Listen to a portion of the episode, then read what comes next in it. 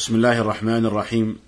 الحمد لله رب العالمين، وصلى الله وسلم وبارك على عبده ورسوله نبينا محمد وعلى آله وصحبه ومن اهتدى بهديه إلى يوم الدين. أيها الإخوة المستمعون، السلام عليكم ورحمة الله وبركاته، وحياكم الله تعالى في هذه الحلقة الجديدة من هذا البرنامج.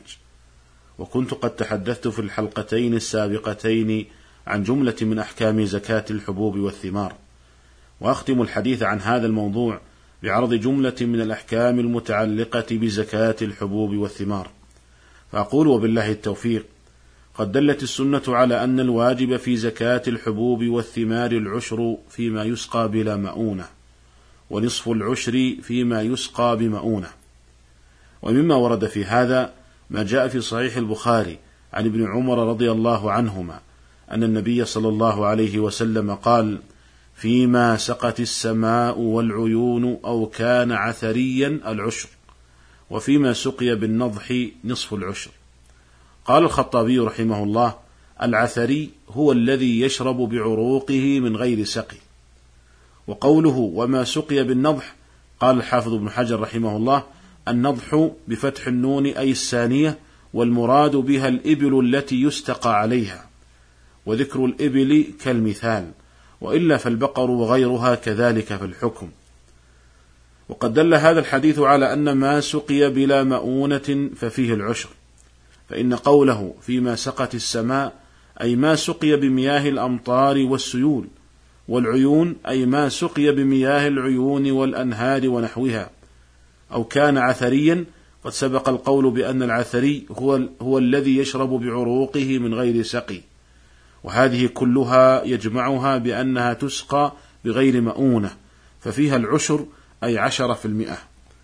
وأما ما يسقى بمؤونة وكلفة كالذي يسقى بالنواضح، وقد سبقت الإشارة بأنها الحيوانات التي يستخرج بها الماء من الآبار ونحوها، وقد كان هذا قديما.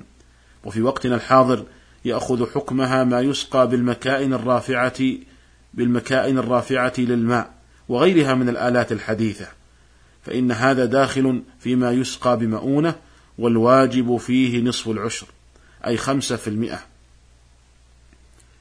أيها الإخوة المستمعون، وفي تفريق الشارع في مقدار الزكاة بين ما يسقى بمؤونة وبين ما لا يسقى بمؤونة حكمة ظاهرة، فإن ما يسقى بمؤونة فيه كلفة على الإنسان، فراعى الشارع التخفيف عليه فأوجب نصف العشر فقط، بينما ما يسقى بغير مؤونة هو أقل كلفة، فكان الواجب فيه العشر. ونظير ذلك في زكاة بهيمة الأنعام، فتجب الزكاة في السائمة من بهيمة الأنعام، وهي التي ترعى العشب والكلأ أكثر السنة، ولا تجب الزكاة في غير السائمة وهي المعلوفة أكثر السنة.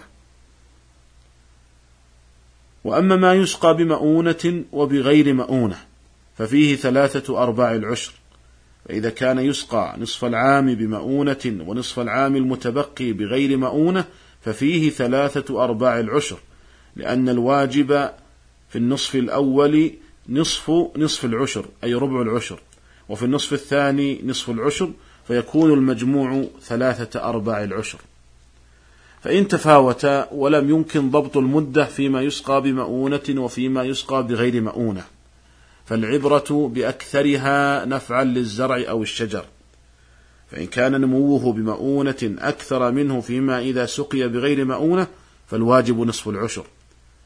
وإن كان العكس، أي أن نموه فيما إذا سقي بغير مؤونة أكثر منه فيما إذا سقي بمؤونة فالواجب العشر. قال الموفق بن قدامة رحمه الله: وإن جهل المقدار وجب العشر احتياطا، نص عليه أحمد في رواية عبد الله، لأن الأصل وجوب العشر، وإنما يسقط بوجود الكلفة، فما لم يتحقق المسقط يبقى على الأصل.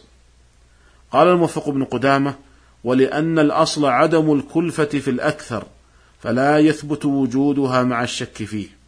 قلت: ما ذكره الموفق رحمه الله من أن الأصل عدم الكلفة في الأكثر إنما ينطبق على زمن الموفق وفي بلاد الشام، ويبدو أن مياه السيول والأمطار والعيون والأنهار كانت في ذلك الزمن كثيرة، خاصة في بلاد الشام.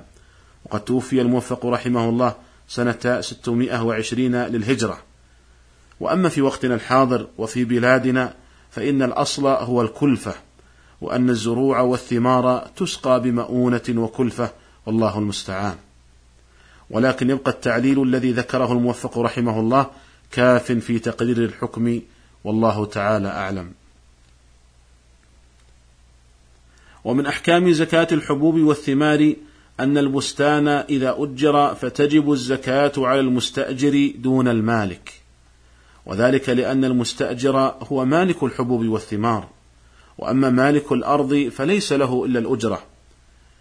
وكما يجوز تأجير الأرض يجوز تأجير أشجار البساتين في أظهر قولي العلماء، وهو اختيار شيخ الإسلام ابن تيمية رحمه الله تعالى. ومن المسائل المتعلقة بزكاة الحبوب والثمار أنه ينبغي للإمام أن يبعث ساعيا إذا بدا الصلاح في الثمر فيخرص عليهم ليتصرفوا فيه، فيعرف بذلك قدر الزكاة. قال البخاري في صحيحه: باب خرص التمر. ثم ساق بسنده عن أبي حميد الساعدي رضي الله عنه قال: غزونا مع النبي صلى الله عليه وسلم غزوة تبوك، فلما جاء وادي القرى إذا امرأة في حديقة لها، فقال النبي صلى الله عليه وسلم لأصحابه: اخرصوا. وخرص رسول الله صلى الله عليه وسلم عشرة أوسق، فقال لها: احصي ما يخرج منها. الحديث. قال الحافظ ابن حجر رحمه الله: ومعنى الخرص حزر ما على النخل من الرطب تمرا. وفائدة الخرص التوسعة على أرباب الثمار في التناول منها والبيع من زهوها، وفي إيثار الأهل والجيران والفقراء، لأن في منعهم منها تضييقا لا يخفى. وقد قال بمشروعية الخرص جماهير العلماء، وأنكر ذلك الحنفية، والصحيح ما ذهب, ما ذهب إليه الجمهور، فإن الخرص قد عمل به النبي صلى الله عليه وسلم في حياته، وعمل به الخلفاء الراشدون من بعده. قال الموفق بن قدامة رحمه الله: ويجزئ خارص واحد، لأن النبي صلى الله عليه وسلم كان يبعث ابن رواحة يخرص ولم يذكر معه غيره، ولأن الخارص يفعل ما يؤديه إليه اجتهاده، فهو كالحاكم والقائف، ويعتبر أن يكون أمينا كالحاكم. وفي حديث سهل بن أبي حثم رضي الله عنه أن رسول الله صلى الله عليه وسلم قال: إذا خرصتم فخذوا ودعوا الثلث، فإن لم تدعوا الثلث فدعوا الربع. أخرجه أبو داود والترمذي والنسائي وأحمد وابن خزيمة وابن حبان والحاكم بسند صحيح. وقد اختلف في معنى هذا الحديث، فقال بعض العلماء: المراد إسقاط الزكاة في هذا القدر من الثمر، أي يترك الثلث أو الربع قبل أن يعشر. وقال آخرون: المراد أن يجعل الثلث من الزكاة للمالك كي يتصرف فيه، فيجعل الثلث أو الربع من العشر أو نصف العشر كي يتصرف المالك في توزيعه. وهذا القول هو القول الراجح، وأن ترك الثلث وهو أن ترك الثلث أو الربع للمالك ليس من باب الإسقاط للزكاة فيه، وإنما من باب جعل التصرف فيه إليه، لأنه قد يكون للمالك أقارب وأصحاب، فيحب أن يعطيهم هو بنفسه من الزكاة. ولهذا قال الإمام الشافعي رحمه الله: معنى الحديث أن يدع ثلث الزكاة أو ربعها ليفرقها هو بنفسه على أقاربه وجيرانه. ثم إن القول بأن هذا من باب إسقاط الزكاة لا يتفق مع عموم قول النبي صلى الله عليه وسلم: فيما سقت السماء العشر، وفيما سقي بالنضح نصف العشر. فيكون الراجح في معنى الحديث أن هذا أمر للسعاة بأن يدعوا الثلث أو الربع من الزكاة للمالك كي يتصرف في توزيعها. أيها الأخوة المستمعون، وأختم الحديث عن أحكام زكاة الخارج من الأرض بمسألة الركاز. والركاز هو ما وجد من دفن الجاهلية، أي قبل الإسلام، كأن يجد رجل كنزا مدفونا ويجد عليه علامات تدل على أنه قبل الإسلام، ففيه الخمس، لقول النبي صلى الله عليه وسلم: وفي الركاز الخمس، متفق عليه. وهل إخراج الخمس منه على سبيل الزكاة أو على سبيل الفيء؟ قولان للعلماء، والصحيح أنه على سبيل الفيء، فيكون مصرفه حينئذ هو مصرف خمس الغنيمة الذي يصرف في مصالح المسلمين العامة، وذلك لأن جعله زكاة يخالف المعهود في باب الزكاة، فالركاز لا يشترط فيه النصاب، ولا يشترط أن يكون في مال معين، والواجب فيه الخمس، مع أن أكثر ما ورد في الأموال الزكوية هو العشر.